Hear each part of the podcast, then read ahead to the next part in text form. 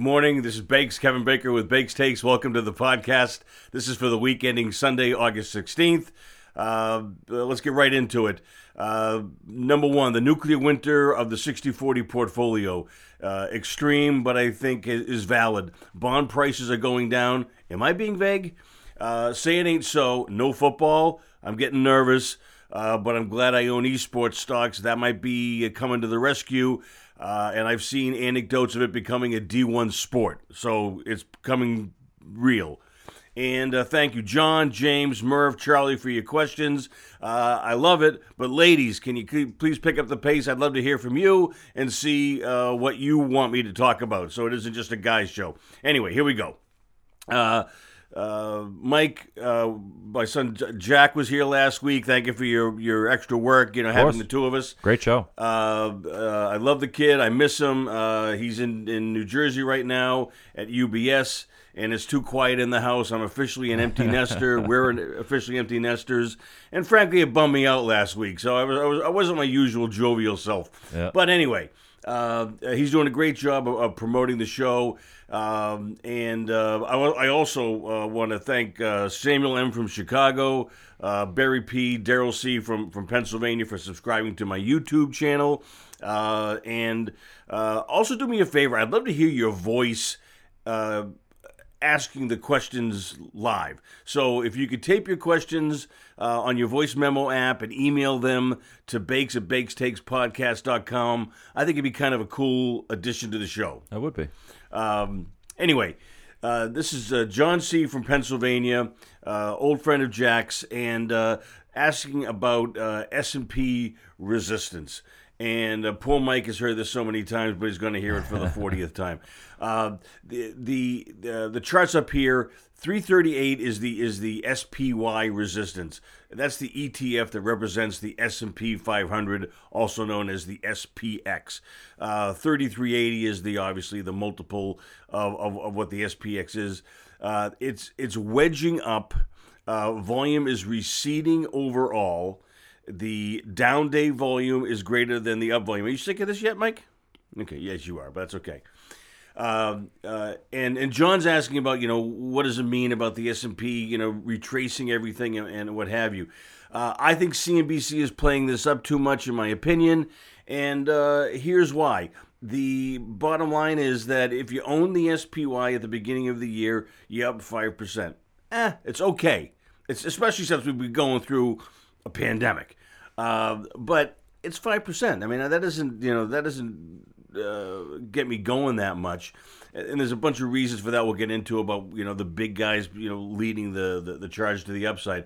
But I'm I'm watching this intensely. It's it's more if and how we hit new highs rather than do we hit new highs. Uh, what's the volume? Is there follow through on the on the ensuing days? Uh, is it a? Uh, I think the uh, closing at new highs is way more important than an intraday new high, for example. Uh, I promise to keep you in the loop. The market seems tired to me, uh, and I'm going to stick with Sue, uh, my wife, and also my acronym for the portfolio: silver, uranium, and esports, which is working pretty well so far. Um, this goes into some other questions that have come up, but I put it here. The S&P 500 is really concentrated in uh, uh, the the five biggest stocks: Microsoft, Apple, Amazon. Uh, Alphabet and, and, and Facebook more so than the prior extreme in uh, in March of 2000, uh, and I gotta I'm just one of the things I'm dazzled by is Microsoft being the only name that's still here after 20 years. I just think that's incredible. And, um, uh, but so you, you have the generals uh, that are doing really well, and I think the corporals and privates are not doing very well. And uh, to have 21, 22, 23% uh, of the S&P index in five stocks – is uh, things have to keep going right for them, and we'll we'll see if that happens. Uh, John, you know, you asked if I worry. I don't worry because I have the scars, I have a plan, and I have a sell discipline, which I've gone into the past, and i am happy to do so in the future because I don't want to lose a lot of money. I'm not going to ride anything down 80 percent like is what happened in the prior times with the tech stocks when we were here. I just won't do it. I I will just uh, be unemotional and I will old yellow them and uh, and and I'll cut them. You like the old yellow reference? I did, yeah. Uh, and just to for you youngsters out there, it's an old Disney movie, and Old Yeller is. Spoiler alert. Oh, sorry, sorry, sorry. Spoiler alert. Good call. Good call. Uh, uh, Old Yeller, great dog, and he's wonderful. But then he becomes rabid, and uh, Timmy, whatever the hell his name is, has to go out and, and shoot him. That those are those are stocks. Stocks are great when they're when they're in your lap and and and uh, you know bouncing around. It's great. But then if they start foaming at the mouth, you have to take them out. And uh, that's a graphic description. But I, uh, you know, I hope this helps and please respond if I need to expand or clarify. Uh, and and PETA, I'm just you know, it Disney made the movie. It was years ago. I had nothing to do. Uh, no animals were harmed in the making of this podcast. Yeah. Uh, Charlie S. from Pennsylvania said, "This is great. This is I just, I just copied the damn things. I like it so much." Uh, an email. Thanks for another great episode, Bakes. Thanks for another great episode and nice guitar skills which uh, I play guitar, as you probably have learned. Some fat guy got in and, and, and took over my guitar equipment uh, in the basement. My son taped me. Uh, Jack, I mean, uh, uh, Mike and I really couldn't find a, a music that we really liked uh, for the intro and the outro for the show, so I made one up and I played it, and it's on there. And I, you know, I'm not the best guitar player in the world but I have fun with it. And um, if only some, my son Jack was as talented as me, that's maybe something to that. Uh, he has a couple of questions. Okay, what are your views on SPACs and their recent popularity success? And uh, I won't read all this, but you know, what do you think of, of the U.S. dollar losing its dominance as a, as a rever- uh, reserve currency? Uh, he says, Thanks a lot. I'm a big fan. Look forward to the Bakes Takes website. That's my bad, Michael. Get on that. Uh, have a great weekend. Uh, all the best, Charlie and um, uh, SPACs uh, uh, uh, would go up to one chart if you don't mind. Oh, that's great. Thanks. Uh, and this is from two weeks ago, uh, Mike. Uh, and it's it's it's you know I love the interactive nature of this where you know uh, we have feedback loops now with uh, with our fans, and it, it's good for me, and I, I hope for everybody. Uh, SPAC activity has reached all time highs and uh, that's from the July 25 show. This chart that came from Renaissance Capital. And I'm just going to point out, uh, you know, the last time it peaked was in 07. That matches a stock market peak, and the low was zero SPACs in the in the market low of 2009. Here we are at 59 and counting, and we're at a stock market high. So, past doesn't have to be prologue, but it isn't bullish. It just flat out isn't. Uh, and Barron's um, uh, uh, had a cover story that we've talked about before with Bill Ackman raising $4 billion in a SPAC, and it just feels really frothy to me. So uh, I don't own them. I'm not interested in them. I think they're a contrary indicator. If they're popular, I want to start fading stocks. And uh, it just doesn't bode well for me. So, and uh, this chart I think speaks for itself. Dollar is a reserve currency.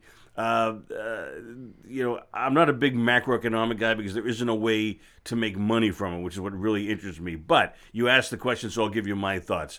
Uh, I don't think the dollar is going to lose its reserve currency status anytime soon. Certainly not to a fiat currency, okay, one that's basically printed by governments.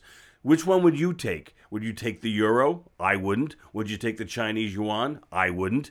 Uh, so the dollar, as imperfect as it is, is still the reserve currency used to settle oil, gold, and and and so much of international trade. Okay, now. Uh, a podcast that, I, for the life of me, I couldn't find, but came up with a fascinating thought. Uh, obviously, crypto is viewed as a potential uh, replacement or augmentation of of, of traditional uh, fiat currencies that that governments print and uh, uh, you know uh, Bitcoin uh, went through twelve thousand yesterday, for mm. example. Mm. And uh, this fellow, and I can't remember who it was. So if you've seen the podcast or heard the podcast, let me know. But he suggested an Amazon cryptocurrency.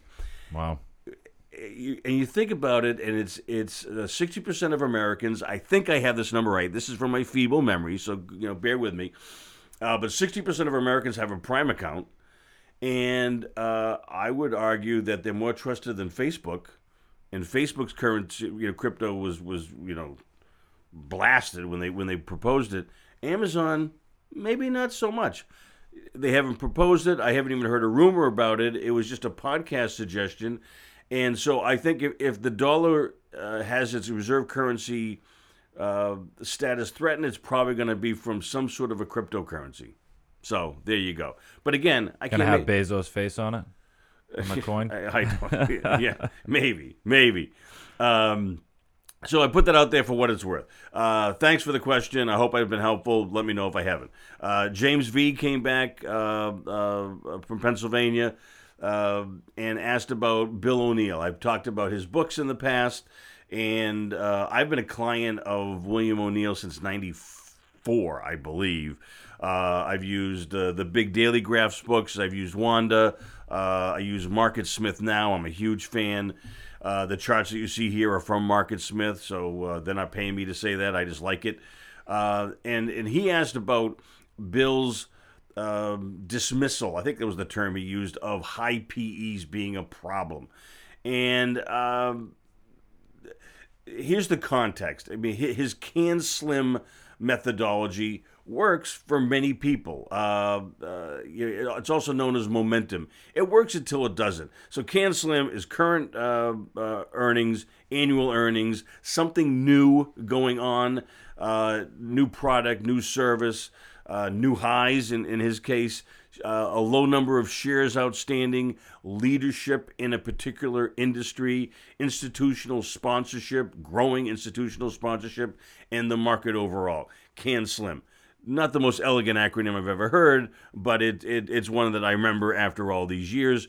And he also used the, the, the analogy of uh, uh, he's an LA based uh, money manager, uh, you know, hearing that Wilshire Boulevard properties were expensive, but then they were more expensive 10 years after that, and 10 years after that, and 10 years after that. And so paying up for quality, I think, was what he was saying. Um, and again, I think momentum does work until it doesn't, which is why you have to have a sell discipline. Um, and high valuations are warranted when there are moats competitive barriers that protect the business. Uh, the folks at Morningstar, I think, would certainly back this up. I think Warren Buffett would certainly back this up. Uh, uh, so you know, high multiples can stay high and expand much longer than you think they can. So, and value managers are getting crushed by growth managers over the last 10 years. So that's the perspective that I bring to the table. Uh, uh, shorts are kerosene, meaning that if there's a high short interest, you could say all day long that stock is overvalued. Let's take Tesla. If you've been short Tesla, you've had your your your head handed to you. I mean, 400 to 1700 in a year. That's a painful place to be. So, someone who says Tesla's overvalued, the market doesn't care. They said you're wrong, and and they ripped your face off. So there you go. Um, and I go, uh, my, my great friend Mike DiCarlo, uh, worked with him uh, back in in uh, in the '90s, um, and he saw the internet much more clearly than, than than virtually anybody, in my opinion. And we owned in the special equities fund at John Hancock uh, America Online, AOL, and Netscape uh, up to our eyeballs. I mean, I think we were the number one holders, and people thought those were expensive, and boy, they got more expensive right in the, in the face of everything. Uh, even when the accounting issues came up uh, and controversies, the stocks just worked. So valuation is in the eye of the beholder, and I wouldn't if you if you uh, eliminate higher PE stocks entirely all the time there's going to be a lot of years where you're not doing much of anything. All right, here's another one. Um, uh, this is from Murph, and I'm going to give you my caveats ahead of time. He asked, you know, what advice would you have as uh, these recent college graduates, like my son and Murph, are getting these benefit packages? What would you do in terms of of of saving, investing, spending, etc.? All right, my caveat is, you know, I've done this well at times, and I've done this horribly at times. So I am no angel, and I, you know, so th- this is this is the ideal. But especially you don't have a wife, you don't have kids. this is the, the time to, to, to plan accordingly. To keep it simple, Murph, I would say live below your means and pay yourself first. Now, that sounds really simple, but life happens, and there are times when, when you know, jobs go away, industries go away, and times get tough.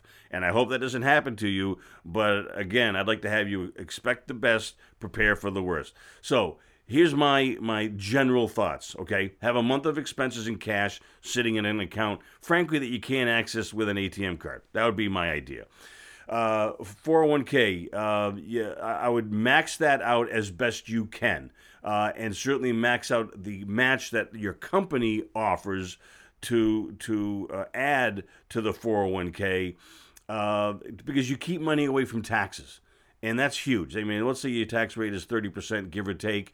You know, keeping that, that 30% in, in your account versus giving it to the government over the course of the next 40, 50, 60 years in your case, huge, absolutely huge. Um, I would have uh, half in some sort of an S&P like vehicle uh, and and half in a rest of world vehicle. Now, most of the time, the the menu of options that they they offer in 401ks is pretty run of the mill because they you know don't want to have. Uh, uh, it's covering their tail to an extent. They, you know, they're pretty bland offerings usually, but it doesn't matter if you compound that over time in a tax-free vehicle, and certainly with them matching it, that builds up uh, you know, monstrously o- over the course of uh, uh, of time. So uh, that would be my my general thoughts there. Uh, pay off debts, especially student loans, because the the the, the uh, credit hit if you're late on student loans is, is monstrous. Then I would build three to six months of an emergency fund, so when COVID happens, you you know have some breathing room. Then I'd invest in, in an incremental tax advantage account, a Roth IRA, perhaps, and then I'd invest more. And that's frankly, I think, where we come in is you know you have your base in in your your low cost S&P or rest of world index fund and then we are on the side where we are opportunistic finding things like silver like uranium like esports that is far from run of the mill but offers i think outsized returns over time and also have fun. You know, I, some of these people like you know don't go to Starbucks and and and and you know uh, uh, you know enjoy your life. So, but pay yourself first. But I want to make sure you have fun, and uh, I hope that's helpful. So you tell me if it is or if it isn't. Uh, my, here's in my next segment: big stakes. Bonds are going down, and I'm, I'm I know I'm pounding this home but I believe this fervently, and I see this in, in, a lot of places, and I'm not really looking for it. I mean, it, it's just it's showing up. This is from uh, Macro Voices, great podcast. Uh, Erik Townsend, Patrick Ceresna had a guest, Vincent uh, Deluard uh, from StoneX, and from minutes 13 to 39, he goes through his thesis. I won't go through everything here, but uh, the bo- the bottom line is, is that the FANG stocks cannot grow into their multiples. That's his opinion. Uh, he makes a very compelling case. I'll let you be the judge. Uh, uh, the 10 year bonds, if they rally by just 6%, uh, they can only rally by 6% if, if the Fed lowers rates and the 10 year goes to zero. And actually, the Fed can't lower rates much more than they already have. So the upside in bonds is, is minuscule. And so, because of that, the 60 40 portfolio, he calls it the nuclear winter for the 60 40 portfolio. I'm sure that's to garner views, but he has a lot of data here that suggests that the 10% returns you had in this vehicle, in this strategy since 1976, will underperform inflation over the next 10 years. So I think he's right. I think bonds have have uh, a tremendous amount of downside, and I think the risk of diversifying some portion away from fixed income is very very small right now, and the and the potential preservation of capital is is huge. So please check that out. The links in the notes and, and look at the charts that, that he's supplied here. Uh, reporters of the week, John, this dovetails with your question. These are the folks at The Economist and uh, uh, points to uh, America's stock markets are flying, its companies still aren't.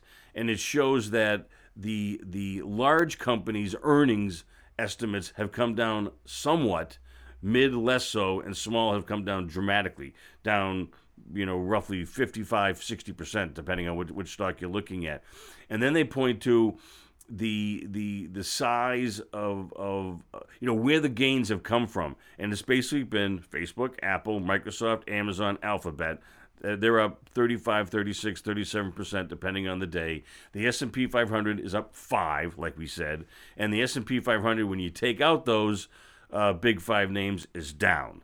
So this is a very uh, narrow rally and God bless you if you're up 30 plus percent I think I think very few people are, in my opinion, uh, the pros and the the so-called amateurs. Um, they also talk about chief executives in China. Forty percent see sales getting back to pre-pandemic levels. Uh, by the end of this year, only 12% of American bosses do. That makes sense to me. Um, and uh, the the the uh, uh there is no alternative uh, mantra or fear or, or trend that is out there, I, I think is going to be be you know uh, met with some pain at some point down the road. So I point you to the article. Take a look at that. Uh, this is in Barron's. Uh, Randall Forsyth's column talks about.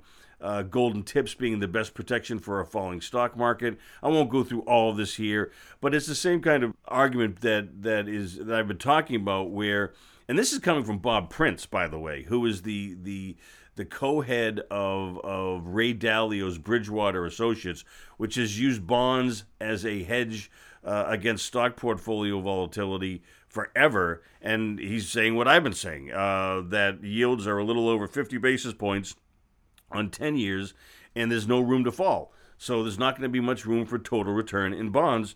Period. And I think he's he's right, obviously. Keep going down, Mike, please. Yeah, uh, uh, uh, the uh, having someone from Bridgewater say this, I think, is, is, is pretty interesting because they, they've used the the bonds as ballast uh, technique and have been very vocal about it for years and years and years. And um, with with real yields down below zero, meaning the nominal rate the 50 basis points you take out inflation, you're, you're, you're earning negative real returns on fixed income right now, which is why gold is doing so well because their real return at least is flat. Um, oh, this is something I didn't realize. Uh, China's rates are at 3%, so they have room to lower rates where we don't. And I uh, I was surprised by that. I thought everybody was at zero, and and uh, so the chance that, that Asia becomes less correlated with the U.S. is is uh, interesting. We've talked about China in the past. Some of the charts are intriguing. I haven't pulled the trigger yet, but I'm interested in that. And um, while the last, you know, uh, 40 years has been great for the 60 40 portfolio, here's another source saying that time is over and tips and, and, uh, and gold are better hedges against an equity portfolio. So do with that what you will. Uh, charts and tweets of the week. This is the Apple price to sales ratio. It again is blowing through the prior highs, and uh, it's just another uh, sign of, of how concentrated the stock market has become. Uh, it's it's seven percent of the S and P 500. Is a little you know uh, nuance that you know if you're a money manager and the S and P is is uh, your benchmark, you have to own six, seven, eight percent of Apple, or you're going to get your head kicked in. So, uh, and the automatic buying that happens with the ETFs, you know, topping off and keeping that seven percent the same. Uh, I just, you know, I don't know what in the world is going to knock Apple off, but it's it's priced for perfect, for perfection right now and um, I, I, just I was struck by this this mountain of a chart, and uh, and again it goes back years, so it, it it, it has validity in my opinion. And then here is um, uh, another perspective that dovetails with some of the other questions we've had uh, from Manish Kata. Uh, S&P is at its uh, you know near its all-time high. The top seven stocks are 8.2 trillion dollars. The bottom 399 are 8.2 trillion dollars. So those seven are driving the bus, and and don't kid yourself. That uh, you're you're terribly diversified, even in an S and P fund. Uh, even though I think that's a great base, you know, this is where we are right now, and something's going to have to give. Um, so that's what we have. Please subscribe to my Bakes Takes YouTube channel. The audio is the same, but the charts that I reference are on the screen. Follow us on Twitter at BakesTakes underscore and other social media. Please use your voice memo app. I know I asked before, but I want to do it again. Uh, tape your questions and email to bakes at bakestakespodcast.com or write if you prefer. I'll keep you anonymous if you'd like. Uh, thank you for listening. Mike Wilson is my producer. Thank you as always. Have a great week. This is Bakes. And for much needed levity, uh, this is Lenny Clarke. and um, if you're from Boston, you know Lenny Clarke. His accent is, is epic, even more pronounced than mine. And uh, this is a, a great link on YouTube. I recommend it. He asked Gronk if he manscapes, uh, what are you, half dolphin? And then it gets even funnier after that. And uh, again, I want to provide some levity in these very serious times. So that's it. See you soon. Take care now. Bye bye.